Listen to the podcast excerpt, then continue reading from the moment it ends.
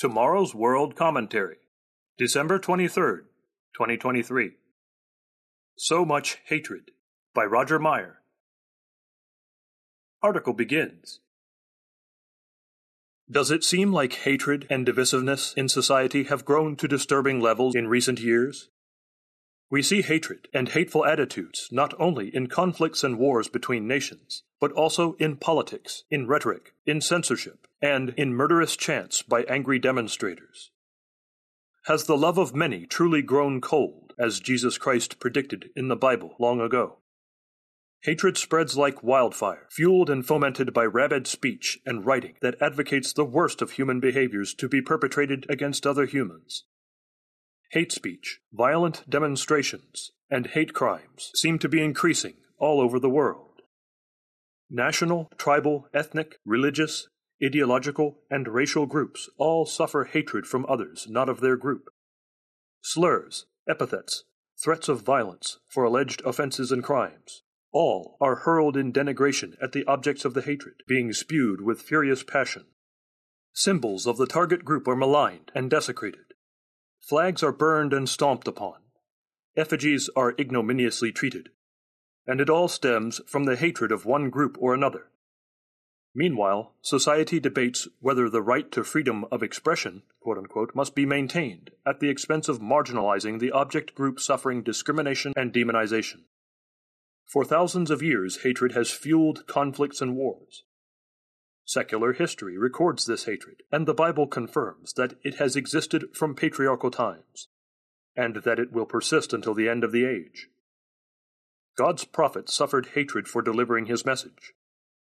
Jesus Christ delivered a message of good news, of his coming kingdom and a new way of life, for which he suffered hatred and ultimately death. His message was, and still is, one of moral clarity, unlike the morally confused messages we hear today from so many. Even the concept of moral clarity is being attacked and redefined by those who want to dismiss the truths about family, marriage, sexuality, and gender so clearly laid out in the Bible. What was good is now called evil, and what was evil is now called good. Isaiah chapter 5 verse 20. Yes, finding moral clarity today is difficult, unless you read the Bible. God determines what is good and what is evil, though mankind has, since our first parents in the Garden of Eden, tried to determine for itself what should be good and or evil. Genesis chapter 3. Jesus spoke clearly concerning the subject of hate. He said, I say to you, love your enemies, bless those who curse you, do good to those who hate you, and pray for those who spitefully use you and persecute you. Matthew chapter 5, verse 44. The Apostle Paul's epistle to Titus explains that true Christians, before they were called, were also once foolish, disobedient, deceived, serving various lusts and pleasures, living in malice and envy, hateful and hating one another. Titus chapter 3 verse 3. He goes on to explain the difference between their former conduct and their conduct after receiving the Holy Spirit. The apostle John also explains that one who hates his brother is in darkness and blinded. 1 John chapter 2 verses 9 and 11.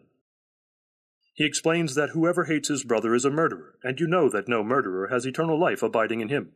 1 John chapter 3 verse 15.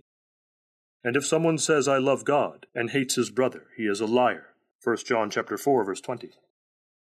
Before John's epistles, Jesus Christ himself said, If the world hates you, you know that it hated me before it hated you. John chapter 15 verse 18.